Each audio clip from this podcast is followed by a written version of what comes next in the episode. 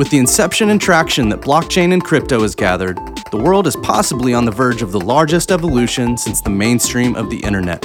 Given the fluidity and dynamic nature of this technology, business leaders, enthusiasts, and veterans all need to band together to navigate the current and upcoming storms.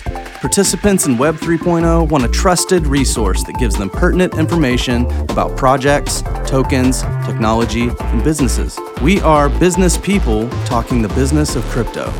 We are yWhales.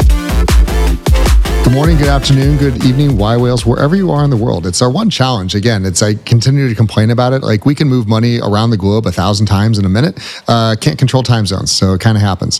Um, that being said, 2022 has really been off to kind of a, a very interesting start. So here it is, June 1st. Um, I will say the market, you know, started off very strong in in uh, at a, a, few points, um, and quite simply after the the Terra UST debacle, um, we've seen a real cooling off period. And I think that again, where we can talk about that's uh, uh, both of a, um, a, massive hit to the industry. It also becomes a little bit of the strength that happens because the true developers, the true teams, have now a little bit of time and a little less focus on them to pull back and, and really build their foundations. You know, that's what happens in these down markets. That's what happens in almost any recession. Not saying we're in a recession, um, but any time where, where the, the stock market isn't isn't as hot and people start focusing on the technology. And so I've got Jamie Burke here today from Outliers and really want to kind of you know dive into a little bit of the history of, of you know how Outliers was formed um, and really where it is today and how it's helping to drive the industry uh, from a, a massive perspective as well. So Jamie, thank you so much.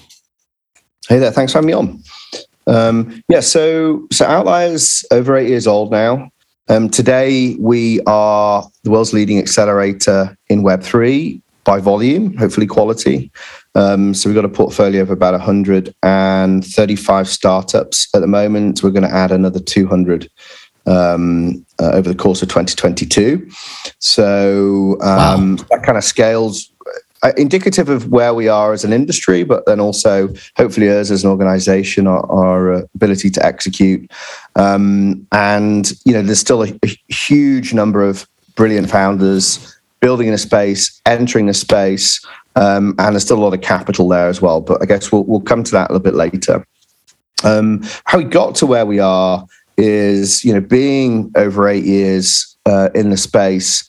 Um, there wasn't really much of an industry at that time. You know, I think we were um, certainly in the kind of the first three, four funds technically that were investing in the space. Um, you know, we were founded not not long after blockchain capital um, over on the west coast, and but the difference was uh, we didn't have any money. So a lot of the other funds were actual funds in that you know they had LP money to invest, albeit not much compared to today's funds. Yeah. Um, but we didn't have any. We had some of my personal savings. Um, I'd done a couple of other startups prior. Um, and, you know, so I put a, a, little bit aside, didn't really know where it was going at the time, but couldn't think about doing anything else, kind of divested my time and money out of pretty much everything that I was doing that was non crypto and, and just said, well, look, let's, it feels like this is worth investing time in and um, something good will come out of it at the end. The aspiration being at that point a fund um, but you know the reality was i was sat here in the uk and uh, you know didn't have a track record as a fund manager didn't have a huge amount of capital myself. So we just set about initially creating a studio. I found a co-founder technical co-founder a guy called Aron van Ammers out in amsterdam. He was basically the only uh, developer I could find at crypto meetups that I understood what the hell he was talking about. Like felt like a an actual human. Still, maybe the only one that exists. Yeah, yeah, that's right. And had some commercial expertise and experience. I thought, great, okay, I, I can. We we speak kind of the same language here. Um, and so we we set up a studio to just get some applied learning. And so, of course, that was pre uh, Ethereum, and then um, you know very nascent Ethereum. And we were playing with technology and, and breaking it, and very quickly realizing that um, all these use cases that everyone was very quickly talking about that would be possible as a consequence of blockchain were many years away, maybe even a decade away. Um, and there was a lot of infrastructure that had to be built, a lot of technical problems that had to be solved. Um, and so at that point, we we decided to kind of focus on becoming an incubator. Um, and again, keeping in mind that we had no money to give people, people would come to us thinking we'd give them investment. We're like, well, yeah, we don't quite have any money, but we can we can help you do this, we can help you do that. We've got this we've got this applied learning, so we can help fast track, you know, your development curve. Um, and we would basically earn a place on the cap table. And but being an incubator and focusing on infrastructure, so we moved away entirely from uh, applications. We stopped working on them, partnering with them, and only work with infrastructure. Um, and the challenge with that is that it's deep tech, so it's multi-year R and D. Um, it's very technical, so you need a lot of expensive specialists on hand. Um, and because projects are coming in and out of the incubator at different times, you didn't have cohorts. Um, then they all needed different things at different times. So you ended up with like really poor utilization of of very expensive people. That said, we we still managed to make um, a really good profit from doing it from our time.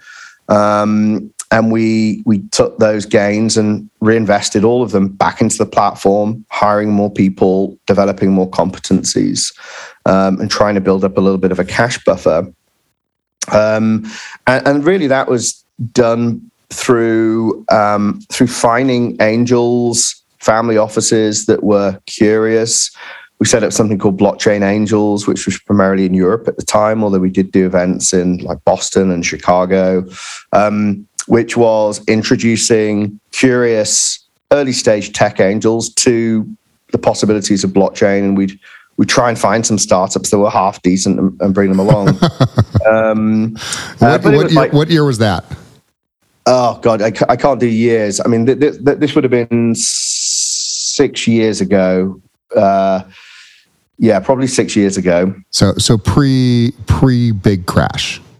Yes. Oh yeah. Oh yeah. Okay. Uh, yeah. It, right. We kind of hit the curve going right into you know 17 okay which was which was you know a great time for us in in in, in validation in a way you know all of a sudden there was this huge interest it was you know pre r3 coming online and bringing all the banking consortia it was pre digital assets holding all of a sudden you had like blythe masters and people in the traditional financial world saying yes blockchain was a thing of course the narrative at that time was um, blockchain, not not Bitcoin or not crypto. Um, uh, but we do these meetups, and you know, at the end of it, like 20, 30 people showed up, and maybe one had come up to me at the end and say, "Hey, this is interesting. It sounds complicated. I'd love to learn, get some exposure. Can I give you 25 grand, maybe 15 grand, 25 grand? And I'm like, well, hey, that buys us another couple of months, or I'll take it. And we were really like hand to mouth for years, like wow. just trying to lock in another couple of months. I'd, I'd, I'd gone all in personally. Um, but it felt like this thing would be a thing. Um, the industry was growing. Um, and so we kind of grew this partnership model of just taking in individuals. It's only just this year, 2022, that we've actually taken in uh, institutional money, partners for the first time, sovereign wealth fund, um, and a large publicly listed tech company. We haven't announced the details of that yet, but you know, in material money. Congrats. Um, uh, yeah, thanks. And um, but for a long time, it was just we got to find a new partner, and somebody else to come in, and and they'd start co-investing a little bit. Um, and we so, kind of so so let me pause real quick because I, I, I it, the story keeps going and I keep missing points I want to to talk about because there's there's so much history here and anyone that's listening really needs to recognize that every almost every fund that exists today crypto fund or blockchain fund whatever you want to call it really sits on outliers shoulders i mean what what you're hearing jamie talk about is is the asset class was was at best even way back when was still kind of a Silk Roadish. You know that that's what crypto was thought. I mean, so you coming in and saying like, "Hey, we believe there's some real technology here," when 90% of the use case for Bitcoin was was you know illegal substances, um, is a really a, a huge amount of foresight. So what you know, and again, you were able to find like a technical founder to help to help with, and and it hasn't grown a ton um, yet over, over these years. So really you know where where we sit today um, you know what what what was kind of in those early years you know that that pre that 18 crash that that we're talking about what were you know what was the overall sentiment even of the the uh, the startups that existed back then? I mean did, were they even convinced about where this was going or were they just like hey we can make cool coins so it's it's funny because just yesterday, I'm embarrassed to say I still use it. I, I kind of check in occasionally on Facebook, make sure the old people are still alive, you know. um, and so I kind of checked in, and you know, it does this time machine thing. It says four years ago, you know, you posted this post or this image, and it was an image of some charts that we did. So we created a database of every blockchain startup we were we were aware of, um, and I forget the numbers now in total, that database got to about 2,300, 400. And this was, this was like probably all the way up into 17. Um, but I think when we first did the chart in 16, there were only 250 blockchain startups globally. Wow. um, and you know, in, in fairness, we looked at the cate- categories of them. I had this pie chart. We categorized them all. Um, and it was pretty diverse spectrum of use case. Gaming was already in there, but this was kind of pre NFTs. Yep. Uh, pre NFTs as we now know them on the Ethereum network. Um, people were playing around with colored coins a little bit, you know, beyond just fungible assets. Um, and of course, you know, Ethereum was pitching itself as a, a, the world's supercomputer. You know, that was its pitch back then. And there were actually a lot of industrial use cases. They were talking about IoT. Yep.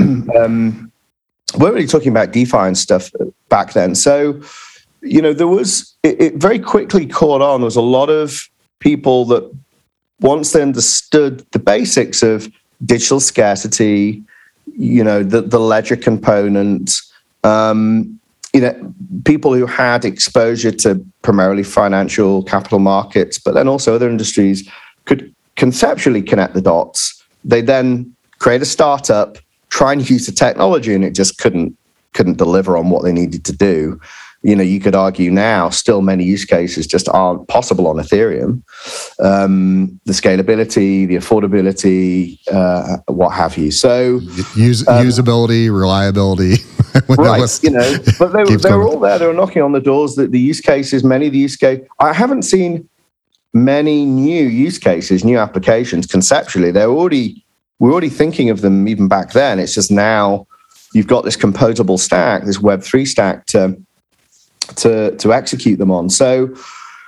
Uh, you know what was it that um, convinced me? I don't know. Like prior to that, and prior to doing startups, I'd spent my early 20s riding the Web 2 wave, initially within communications, WPP Group, um, and then eventually setting up uh, agencies and consulting arms, my own consulting business in the end.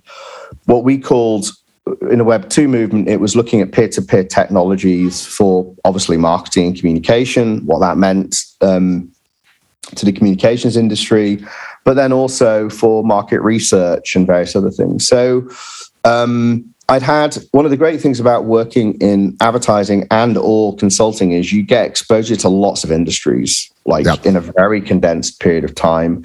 You have to kind of get your head around the basics of that market. Um, so I, I, probably had like an unusual level of exposure to, to different industries in my 20s. And then, you know, when I saw, came across Bitcoin, I think went to the first Bitcoin conference in Europe, which was in London uh, and I, I just I couldn't stop thinking about it after that. Like the innovation of digital scarcity and having provenance, like something that could be digital and scarce and therefore hold value, and you could have the provenance of that thing. Um, it, it immediately clicked that that is applicable as a generalized technology outside of Bitcoin to a million different use cases. Um, and that represented a different paradigm shift. I, I, wouldn't say I had a sophisticated understanding of that, but it was more of an intuitive one. But but even back then, even you know when you were in the in the like you chose to go start outliers in a in a brand new and emerging asset class with you know tons of of uncertainties, like you you felt this is the future and it's most likely right around the corner. And you know here you are 8 years later um, and and you know, tell me kind of because I, I see people every week and it's like their their first month exposed to Web three and they're like, oh my god, this is the future. Like, I, and there's the FOMO to just dump everything they have in because they're just like, I feel like I've been left behind. And then we have someone like yourself that comes on here and you're like, nah, I, have been here for a while. it's it's moving, but it ain't it, it's not quite uh, you know at that level. But but tell me, you know, the feeling then of you going all in, um, which is very early, and then kind of how you you you maintain the the um, composure to, to stick with an industry that that can rise and fall by ninety percent on any given day. Yeah, well, look, I mean, I'll be honest with you. Um, it was probably a lot to do with my personal circumstance at that point. I remember the time period when I chose to go all in because I didn't have very many other options. I mean, I, I, you know I could go back and do consulting, and I hated it. I built this consulting business and it kind of worked. I had 100 people, but I, I just, you know, consulting businesses are pain in the ass, very difficult to scale, very difficult to value, very difficult to raise money into. Yep. And so I was a bit kind of jaded from that. Um, I think my father passed away and my partner at that point had left me, like, you know, with my one year old child. So it's like a, I remember it was a really brutal year. Um, and this Web3 thing was going on. Like, well, this this Bitcoin thing was just ringing in my head. And you know, like mo- personal moments like that compel you to like violent action, right, or radical action in a way. Um, and so I felt like doing something radical. And at that point, this was the most radical thing I could you know I, I, could experience other than just going and doing digital innovation and change management for like you know some boring corporation. So um so as i said i had a little bit of money and i thought well this is worth a punt. Um and you know fortunately the feedback loop wasn't as long as i thought it might have been. Like at that point i thought wow this is going to be this is going to be many years before anybody's like remotely interested it was very niche. It was very nerdy. It was very, very politically oriented with a kind of libertarian uh, mindset. It was not for everybody. Um, I think I, I remember for a long time, and I wish I'd done more thought leadership more early um, because we became quite well known for it in the end.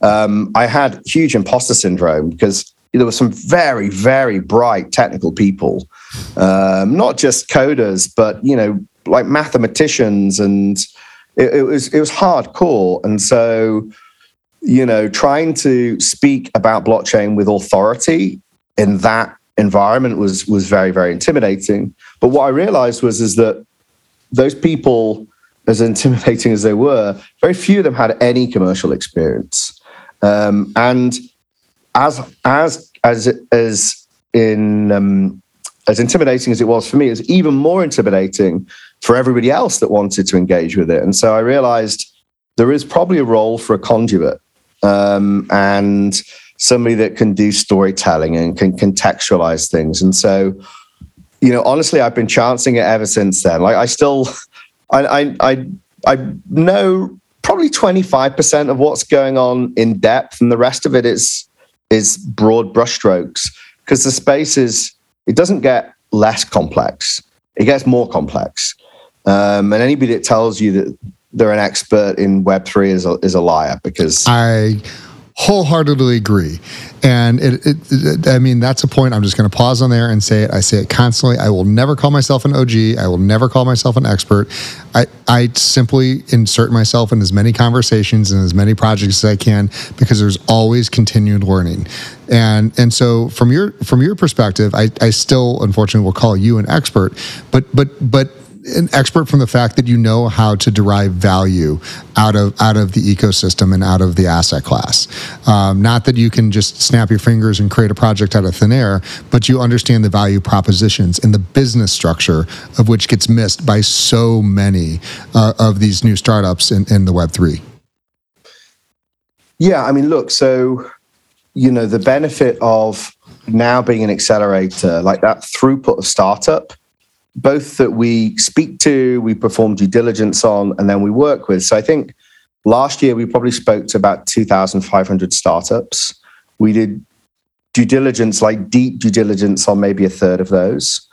Um, and you you get basic pattern recognition from that. You know, you don't need to be a genius. Um, because they're seed, pre-seed stage, they're very early. It gives you this kind of three to six month window on what's coming to the market, and you just need to synthesize that, and then um, feed that back into the market through through through your kind of thesis. Um, then once you kind of start working with the startups, and this year it'll be 200. Um, there's some things that you can do in our program which are um, standardized content, right? These are certain things you need to know. Um, and then there's a lot of custom work. And but each time you do it once, a lot of it is transferable into another startup, another industry. Um, and so, you know, it's just exposure. Like the more you're exposed to this stuff, for me personally, the more sense it makes. You know, if we look at how we operate as outlier, we're about 100. Well, we're going to be at 125 full time staff. Wow. Um, probably half of those are specialists like token engineering, design, governance, regulatory compliance, issuance, technical analysts. We've got DAO experts. The other half are generalists that are looking at go to market strategy, fundraising, structuring. Um, and you know, we we have investment committees where we look at the projects that we're going to work with. I just got off one now. Half the call, I just sit back. I've got nothing, no value to add. We've got brilliant people who are going really deep. Like the DeFi, some of the DeFi stuff is just above my pay grade. I just sit back, I listen to what the experts are saying in our team, and I try to make sense of it. And then there'll be other things where you have a bias towards. So, like the whole NFT and metaverse play, I'm that's much more my space, right? So the the trick is, you know, acknowledging your weaknesses, and I've got many, making sure you plug them with brilliant people, um, and then just creating a, a process that's scalable. And that that's taken us eight years, you know, for the majority of our life cycle. You know, we were at the mercy of the markets. It was either boom or bust. Eight, you mentioned 18 you know, the end of 17 was brutal. You know, we we had to cut our staff by more than half. Some very great, brilliant senior people. We were back on to living month by month, quarter by quarter, because we didn't sell. We would take venture like positions in everything that we do. So we had, you know, positions worth uh, a lot of money, and we we generally didn't sell them down. Um, and we were like, oh shit, did, should we sold those? Was was that it? Was that the cycle? Is this whole thing over now? Is the ICO over? Is uh, uh, you know at that point, investment capital, VC capital, totally dried up, and yep. we, we're at a we're at an inflection point. We're like, do we do we stick at this? It's going to be a grind, and it's going to be a grind for another several years. Do we have that much conviction, uh, or do we do we just kind of you know get rid of all of our costs? Maintain the assets we've got when the markets recover a bit. If they do, we can just sell those off. But honestly, I'm not going to say we were totally convicted. I, I think everybody had a wobble, right? You, you would be human if you didn't wobble in 18. Yeah. Because it was brutal. I mean, it was like, it was two years, really, you know, really. Uh, uh, we, we were helping blockchain startups to pretend not to be blockchain startups to be able to raise money. which is as a blockchain accelerator as you can imagine, quite challenging. Yeah, no, it's it is, you know, and so I want to touch on a couple points that you just made right here, and and and really it goes about the fact that it's very hard in an asset class this early and you're talking about token you know tokenized projects of which you in most cases will have immediate liquidity but but you know the value is not there yet. There's still a startup. There's still like there's a lot of work to do. And, and some of these times where you see the value rise by you know thousands tens of thousands of a percent like that's amazing that's great but it it, it hurts it hurts the uh, it hurts the project when you have the big VCs and the big the big initial guys like suck that liquidity back out. So you know, I, I really give you guys uh, you know a, a, a, round of applause for wanting to do the right thing and stay in. You know what? How do you manage that today? Because you know you've got 250 startups you know right right now, and you've been doing you know about 200 a year for the last few years. What what's your overall you know how do you manage that amount of coins and I'm you know across thousands of projects that you guys have? Yeah, well, so like firstly, coming back to the liquidity point, we actually don't have immediate liquidity by design. Got so it. our vesting mirrors the founder's vesting. Um, and that's really important to us as a signal because um, projects that go through the accelerator, we, we get um, up to 6% of total token supply, which can be a very material amount if you consider the foundation, depending on how it's structured, might have anything from 12 to, to 20. Um, you know, we we are if if it were a cap table, we're we're pretty much like a, a, co-founder in terms of our position.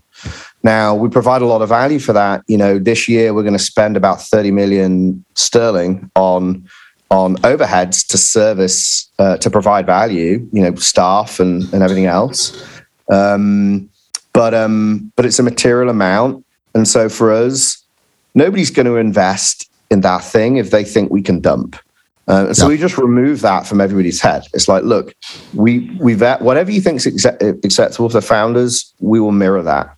And so what that means is is that we're vesting over up to three years. Uh, it could be, it might not start for 12 months. Uh, it could be linear monthly, quarterly, and there might be a cliff in there. So we, we compared to equity, like Y Combinator equity, I mean, we're liquid way earlier. And actually, the, the success rate, if you compare a Y Combinator startup floating and uh, an outlier project having a token launch, both public events, um, I think it's something like only 5% of our 135 startups have outright failed in eight years. Wow. Um, wow. And 75% either have had a token or on track to have a token. We've only got 25 live at the moment, but we've got a backlog of 25 waiting to go as soon as the markets are recovered. So we'll, we'll double that. Um, so, uh, so you know, we're not thinking about whether we whether we sell or hold actually is removed from us. We have vesting, but then even when it's vesting in liquid, most of these projects don't have the level of liquidity where you would or could yep. sell off into the market without damaging the price. Now, if you believe that that thing has long term value, the last thing you're going to do is ruin its ascent. In most of the projects, bar handful, enter outside of the top 100. They've got a very long climb to become even a top 100 token. Um, however, even being outside the top 100, we can be making, you know, seven, eight digit returns. Um, and if they go into the top 100, um, uh, or even the top 50, you know, we've had we've had positions in in one token um, where, well, what was it? It was like high nine digits. Um, so material awesome. position. Um, the the thing is, and maybe we're stupid, right? We don't know yet.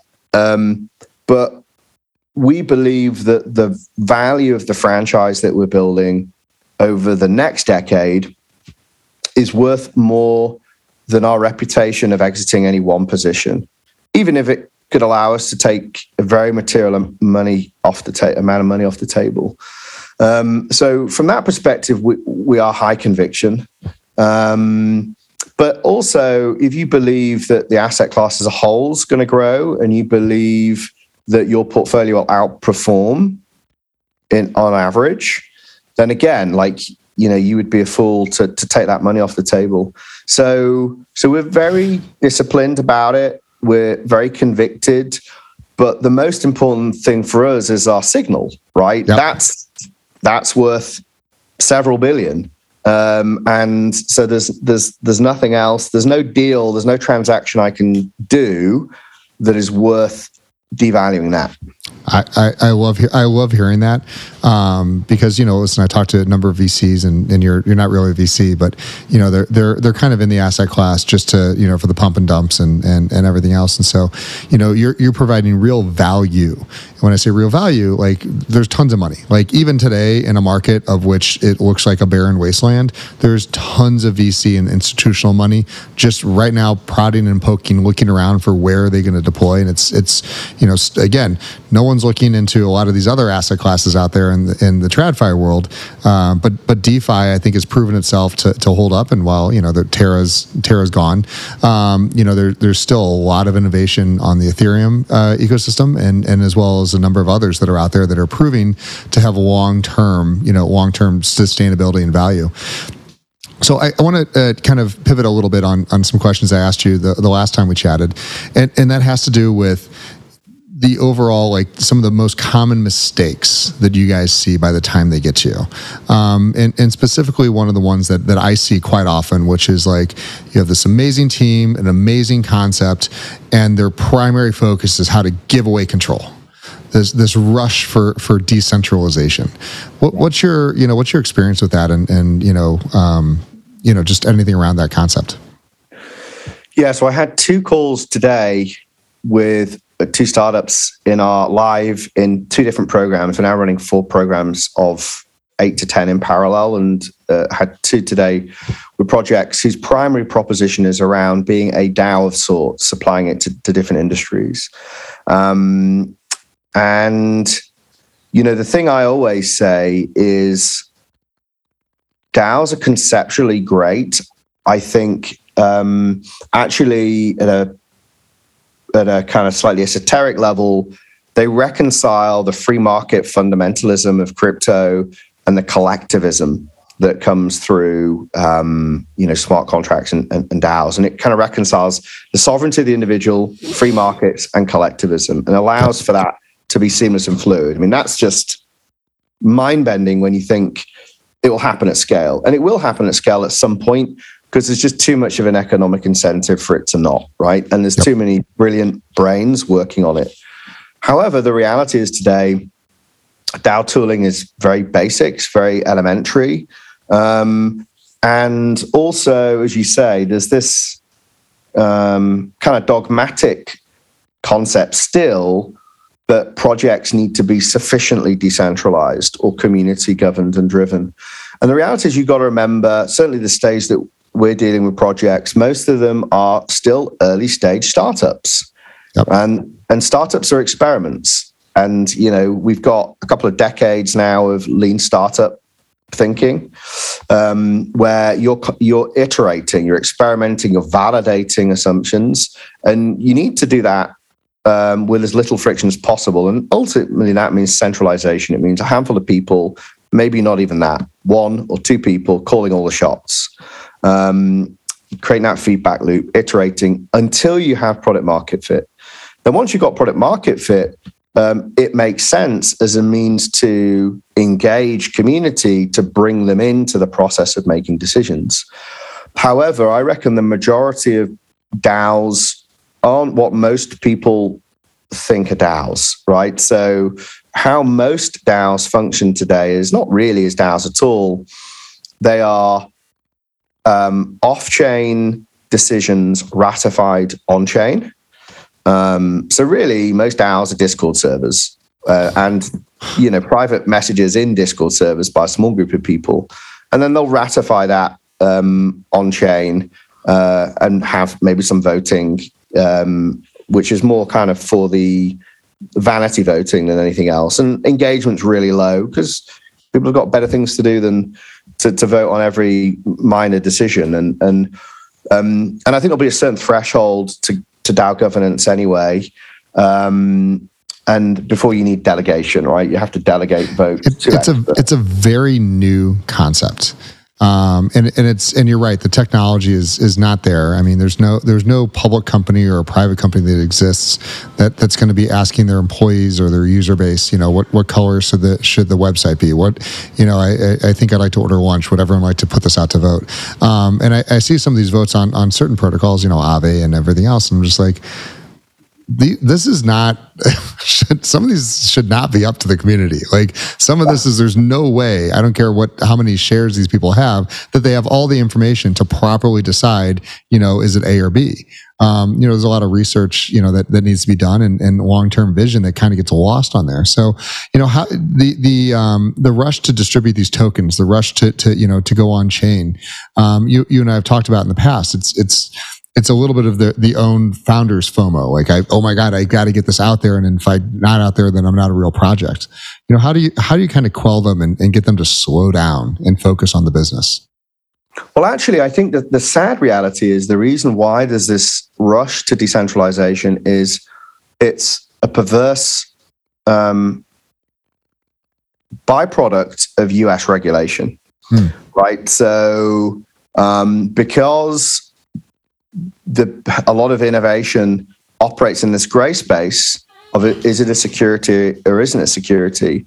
There is a regulatory pressure to add more risk to the system by decentralizing it. And so, as you mentioned, like, what is the threshold for certain decisions? Um, have you thought through the game theoretics of how different stakeholders will behave if they're acting in their own self interests? What kind of attacks, governance attacks, are possible in that context. Um, that's very, very complex. And so, you know, you, and you and you certainly need to be a mature enough network and a mature enough proposition before you could even consider opening that up, let alone then being able to second guess how these things are going to play out. So I think you can blame the SEC for this almost squarely. We can blame you know, them for lots of things. They yeah. don't listen to they don't listen to me at all. No, right? And you know, they, they kind of pushed innovation to the point whereby uh, they're, they're decentralizing to a degree and to a velocity that it doesn't actually make sense and adds more risk to the investors that are backing these projects and to the system as a whole. So that's that's that's why it happens. But then, you know, how do you talk down? How do you talk down a founder? You know, I think um, and it's an overused term, but this kind of pathway to decentralization. It's thinking through as a startup, um, how are you going to roll it out? What do you go to market? What's your go to market strategy? What are the things that you know? What are the things you still need to validate? Um, and and then making sure that they're kind of methodically working through those. You know, a big part of what we do is well, a remove the complexity of trying to make these decisions because, you know, like I said, I've got 125 people. This is all we do all day long. Um, try and be two founders with an MVP trying to solve all these problems. You can't. It's impossible. Nope. Yep. It costs me, you know, 27, 28 million a year, maybe 35 million dollars a year to solve this problem um, at scale. So, like, good luck with that. Um, and and so um, you know, the great thing about people that join the accelerator is they generally have humility because they're there because they understand there's things they don't know, there's connections they don't have. Uh, and so they come into it in the right mindset. To be honest with you, as a founder, I would have never gone into an accelerator to my great detriment because I'm learning. I'm learning on my own book, right? All the mistakes yep. are at my expense. Um, so, but I, so I've got huge admiration for the founders that that that join our accelerator. And then whether there, it's about removing, they, they're overwhelmed by all these decisions. They are compelled by, you know, false narratives. And it's about stripping things down, simplifying it, and putting a kind of a, a, a rigorous structure behind it. And, you know, the reality is once you've done your basic go to market and fundraising, we've got a, a, part to our business called Ascent. We've got Basecamp and Ascent. We use this mountaineering analogy. Ascent works with both projects that's gone through our core accelerator, but also third party projects that have raised loads of money. They've got loads of people. they've got the beginnings of a community, and now they need to launch and sustain a token economy. Um, and that we've got down to an art. It's actually a list of pretty much 95 things you got to do in a particular sequence. Um, and you can skip some, but it's going to come back and bite you in the ass. It's going to take longer. You're going to have uh, after after effects in secondary market and various things. So some things you can systemize, right? It's there's no nuance, and then other things more at the design phase. It's about removing the complexity that overwhelms a Web3 founder because it is 100x more complicated to be a Web3 founder than a, a, a normal founder. And that's oh. hard enough, right? Yeah. I mean, and, and, it literally has to do a lot with the development cycles of things. You know, in a Web2 thing, uh, you, you can put out your website and somebody complains about it or there's something wrong. You okay, I got to fix this. We'll, we'll can it, you know, kind of keep bringing the car back into the shop. Um, you know, but with Web3, you're launching a satellite. And once it's up in space and it's out there, like, enjoy because you're not going to get another chance to do that one again. Yeah, I mean, you know, uh, again, the great thing we're working with founders, which is what I get to do all day long, is they're optimists. Like, it, I, I, honestly, I, I can't imagine what else. I'm so happy I happened upon this. Like, I never I didn't know this was a thing. I never dreamt of doing it. I'm not qualified to do it. It just happened to happened to happen. I think you're um, the only. I think you're the only one qualified to do it. Is is the reality, well, Jamie? I, I, I, appreciate that, but you know, um, it, it, it, doesn't feel like it, right? And um, but you're working with these founders, and you're working through cycles. So the big big one now, of course, is well, are we? Is it a bear market? Are we in a winter? Is it going to become a winter? Um, and coming back to what you were saying at the top end, um, we, have got so many data points at Outlier, right? So we're we're we're being pitched daily by you know tens of startups. We're syndicating investment opportunities at pre-seed, seed stage, and then even later stage A and B, or kind of you know closer to listing. Um, and we're doing that in volume. And so I, I, wish we had a better analytics, to be honest with you, but it's, it's a, little bit kind of um, uh, it's a little bit kind of you know feeling your way. But um, I can tell you, last year when we had, I think it was what August, there was this correction about seventy percent uh, after things rallying all time highs. Everyone thought they were rich again. Uh, and then it's like 70% haircut, like dramatic over, yep. a, over a month period. And everyone's like, oh shit, are we, are we here again? Is, is this going to be the, the, slow decline? Um, now, hadn't I been having all the conversations I'm having, more and more founders coming in, some of the best Web 2, you know, really amazing Web 2 talent from big tech, hemorrhaging from big tech, pouring into Web 3. Um, investment rounds closing in a matter of days at still ridiculously large valuations and a new fund being launched every week, even though the markets were down 70%. I was like, yeah. this has never happened before. Like, no. this is this is different. There's high conviction from enough money. There's actually, I would say, overcapitalization in the market right now. There's Easy. more money than there are, there are good startups. Um, we've never been in that position. Maybe 17, but like you know, and that was retail dependent. This is like proper institutional money. It's it's in a fund. They have to deploy it. They don't get the carry and the management fee. Um, and so, yeah, the retail market's still all over the place, largely driven by macro, the macro environment. Because I think crypto is now big enough that the people that hold crypto their sentiments driven not by crypto but by whatever else is going on in the world right and, Absolutely. and the majority of their wealth or their holdings. And so you know the, the kind of retail market just sloshes around and actually amplifies the volatility of what's going on in the wider world. But as you say tech stocks down an equivalent amount of money. But the difference is there is this wall of money that's coming from the venture side into crypto every day. And interestingly, what we're now seeing with the massive correction in Web 2 and big tech is there's a huge amount of talent that has been following and even investing into crypto and Web 3 for several years, but have never really been able to leave the comfort of big tech. the share options that always seem to just go up, the comfort comfort of a job. Well, guess what? The share options look a lot less attractive now. Yep. Um, their future looks a lot less certain. You know, a lot of the, the, massive layoffs, whether it's Uber, you know, saying they have to be profitable, whether it's Klarna in Europe, they just got rid of 70% of their staff over in one week. Guess where most of these people are going to go? They're either going to set up a set up a, a Web3 startup or they're joining them. We've got a jobs board for our portfolio at the moment, 95 Web3 startups recruiting. I think it's 275 jobs. Wow. So something is different. You know, this is not this is not 18, right?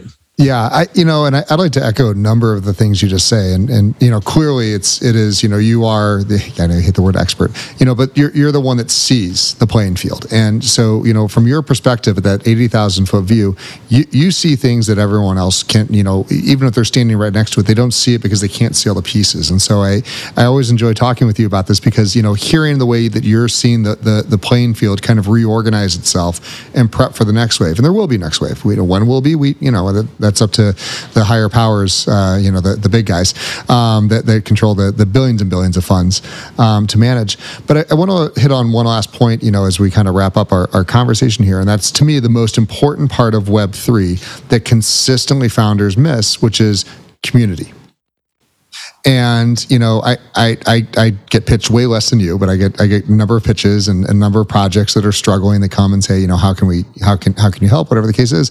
And the first question I ask, I don't care if it's a DeFi project, an NFT project, or whatever the case is, is tell me about your community. And and you know then you get the blank stares well, we're building one. We, we have we have some people on Twitter, and we have you know a, a, Discord server that, that's coming online soon. What what what's you know when you when you have those conversations with your people, what what's the you know where's community fit into kind of that that ninety five uh, checkpoint list that you have? Yeah, I mean you're absolutely right to to pinpoint this. Um, so you know we we really well actually I'll, I'll step back a bit the problem with being a founder in this space is, you know, you've got a small team. Maybe you don't have a team at all. It's like you and a co-founder.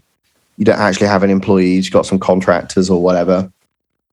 And you're either very technical, and so you're focusing on the technology um, a bit too much, um, solving technical problems that you don't even know whether anybody has or would pay for. Um, or they're very commercial. So they're focused on the market, right? We need to, this is our kind of go to market strategy. Um, and this is especially true with people coming into Web 3 from Web 2, is they've connected the dots that Web3 technology can enable this new market opportunity or this new product or uh, offering this optimization, this efficiency gain. Um, but because they're not of the community, they don't understand it. They don't understand it's got its own language. They don't understand it's driven by memes. Um, they don't understand that nobody gives a shit about their technology and even their CV um, without that that kind of momentum within the community. And this is because I think most projects don't appreciate that they are becoming a public company. Right, the minute you have fungible token, but also non fungible tokens now, right? You are a public company. You are part owned, or if not majority owned, by the community. Yep. And these people are generally not professionals, they're not professional investors. Um, they get angry, they're very emotional, they have short attention spans. Um, and generally, you operate in this like FOMO vacuum. And so most projects kind of focus on, understandably, well, like we've got to build a product, we've got to build a tech. Um, and they'll they won't even hire like a community manager or even a CMO until um, like for us, we really push on this as early as possible in the program. But it doesn't matter how many times you say it, people leave it till the last minute. Oh, now we want to launch a token. Okay, well, nobody cares. Like you don't have a tribe um, you, you don't have that momentum, you don't have that demand. You've not built up that demand in the market to launch that token. You've not communicated why that token's going to have value, why why it's going to have utility. Um, and so they're often playing catch up. And so we actually we insist on it um, in in the core accelerator, and then Ascent. A big part of Ascent is about building building momentum around um, around that token launch, but then also making sure it's sustained in the secondary market as well. Um, so it's not something that's like a one-off, you know, you IPO and, and there you go. You then need to create a whole communications infrastructure to be able to constantly communicate with that community. And it's a real overhead. To founders, it's a real overhead.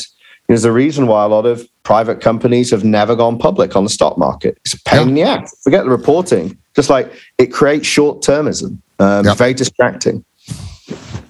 Yeah, I, you know, again, there's there's so much here, and, and, and Jamie, we could talk for for hours about it, and I'm going to continue having you on. Um, normally, I ask you know for people to say, you know, where's the alpha drop? Give me you know a couple a couple cool projects, but I can't do that with you because you know they're all your children and you love them all. So so instead, you know, kind of what give, give me uh, you know the the one or two points on that 95 point checklist that really anyone that's even thinking about doing a web3 startup just should start off in their head with um, before before they they make those first steps into um, you know going into the space. Yeah i think you've got to become part of the community right? So I'll give you a great example 50% of the founders that join our accelerator don't have a Telegram. Um, they don't have a Twitter account. Don't have a Twitter account. I'm like, you're dead. You don't exist. As far as crypto is concerned, you do not exist. You're not a human. Um, and they're like, oh, do I really have to mess around with Twitter? And like, I'm like, if it's good enough for Elon Musk, the richest man on the planet, the most successful founder on the planet, it, it's good enough for you. Get a Twitter account. Here's some people to follow. Um, you don't have to worry about tweeting. Just start following. Get, get plugged into the meta brain, right? Okay. Um, and I feel, I, I, feel, I feel, personally attacked by that one. well, I, you know, you, you, you should you should do right. You, yeah, no, I absolutely should. And you don't need a big following, but like the, this is like an environment where your your newsfeed is curated by yep. some of the biggest brains on the planet. Um, it's a really lazy way of knowing what's going on, but you also, it acts as a barometer. It gives you, I mean, you notice how many people I follow. People always think, oh, did you like buy my followers? Did I have like follow people so they followed me? This was a growth hack a long time ago. You'd follow people, they'd follow you back, and then you'd, you'd unfollow them, and you'd end up with more followers than you were following, and it looked like you were influential. And so um, I think I follow like 15,000 people, something wow. like that. And everyone's like, but you know why? Like influential people only follow 50 people and they've got like hundreds of thousands of followers. I I can't if I find somebody on Twitter who's talking about something I don't know, I will instantly follow them. That's, That's just like one other node in the mega brain that I'm assembling. Um, so the more people you follow and you're following the right people, it gives you barometer on the market. It allows you to tap into the memes that are driving narrative. And the biggest challenge for startups is timing. Um, we've had some startups that uh, had exactly the right proposition. They were too early. Nobody understood what the hell they were talking about. Boson Protocol is a great example. So in Crypto Winter, they were talking about e-commerce, um, and how NFTs would be used um, for a new kind of form of e-commerce and digital to physical redemption. Everyone was like, "What the hell are you talking about?" Because um, it, it's pre the metaverse narrative. Yeah. Now, now it's the the narrative, or certainly in twenty one, it was the narrative. Um, so understanding the memes that are driving attention in crypto, capital follows attention. So you need to know the memes that are driving attention. If you, as a founder, if you can tap into those, the zeitgeist, into the memes, often it's just how you contextualize your offering. Um, so these are like relatively soft things, but once you get a founder to start doing them, it kind of becomes tr- transformational. And then the final byproduct of that is they start speaking in the language of Web3. And, you, and Web3 smells it a mile off, right? Yep. these new, they're trying to blockchain or crypto wash or metaverse wash their startup. uh, but the language is a little It- bit it- off. it's like that "Hello Kids" meme. You know, you're you're like, "Hey, fellow kids," where you know, "Hi, I'm. Right. Um, no, it, it, it entirely, you know, Jamie, you're, you're, you're correct. Um, I'm a terrible Twitter user. I, I, I don't I don't use it and I don't like it, and that's fine. But it was interesting because I was at uh, Permissionless. I met not not one, not two, but three chief hype officers. And I had no idea that was a thing, but it's clearly a growing segment of that's all that they do is is tweet and and make you know kind of the hype uh, in, place of the founders like myself who are who are you know old curmudgeons. Well, look, I mean, I think I, I've actually found a sweet spot because I'm also, I wouldn't say I'm old, but I'm not young, right? I'm 41. Um, in, in crypto terms, I guess I'm like Yeah, we're, we're we're ancient, man. I'm I'm I'm I'm just a one or two years older than you.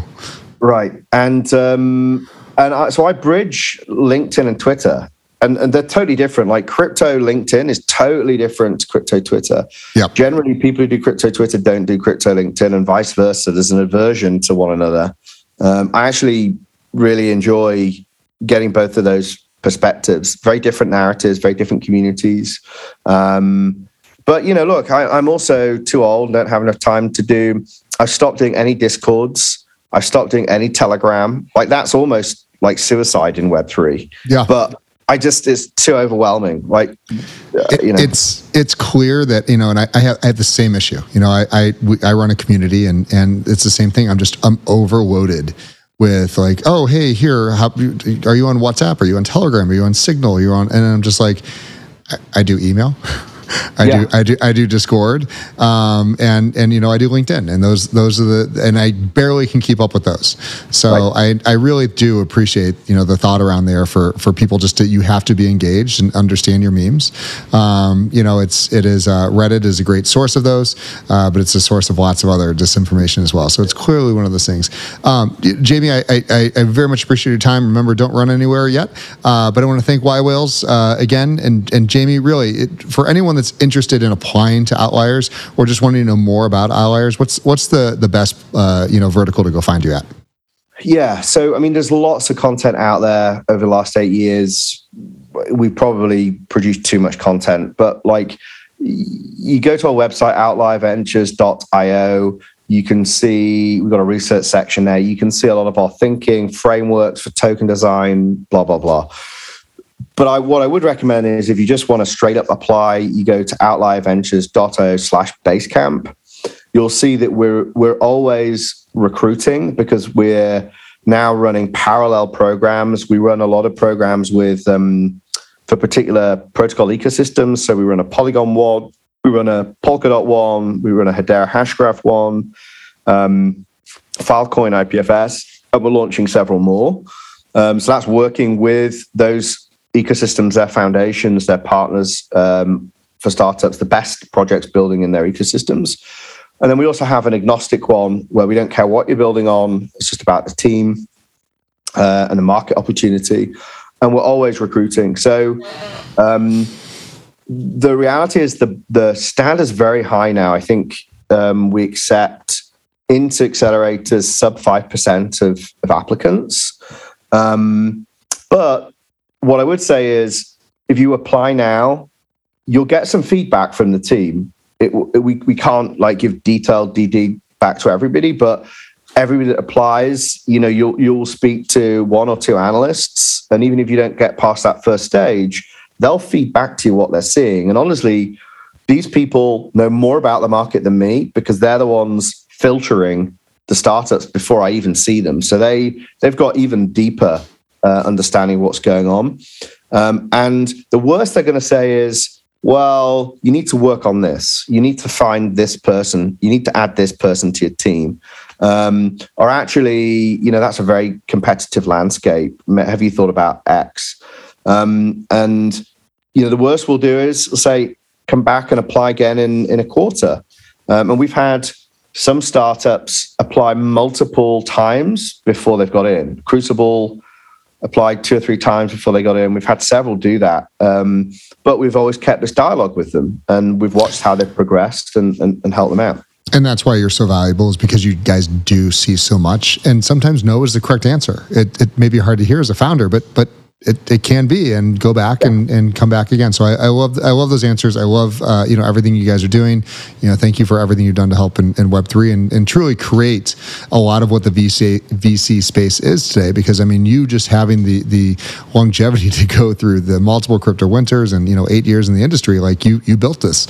Um, so again, uh, Jamie, thank you so much. Thanks, Jake. Uh, yWhales, we'll catch you guys next time. yWhales was founded in 2021 by Jay Steinbach, a passionate entrepreneur and business owner, with the purpose of bringing YPO and YNG members together in the cryptoverse. yWhales is a collaborative and confidential community centered around cryptocurrencies and blockchain technology, an exclusive crypto hub of more than 600 members. To be notified when we release new content, please subscribe to our show in your preferred listening app. For more information, visit www.ywhales.com. yWhales is not affiliated with YPO, but at this time only allow for YPO, YPO Gold, and YNG members due to privacy and confidentiality. Support and production for today's episode was done by Truthwork Media. Nothing in the podcast constitutes professional and or financial advice, nor does any information on the podcast constitute a comprehensive or complete statement of the matters discussed or the law relating thereto.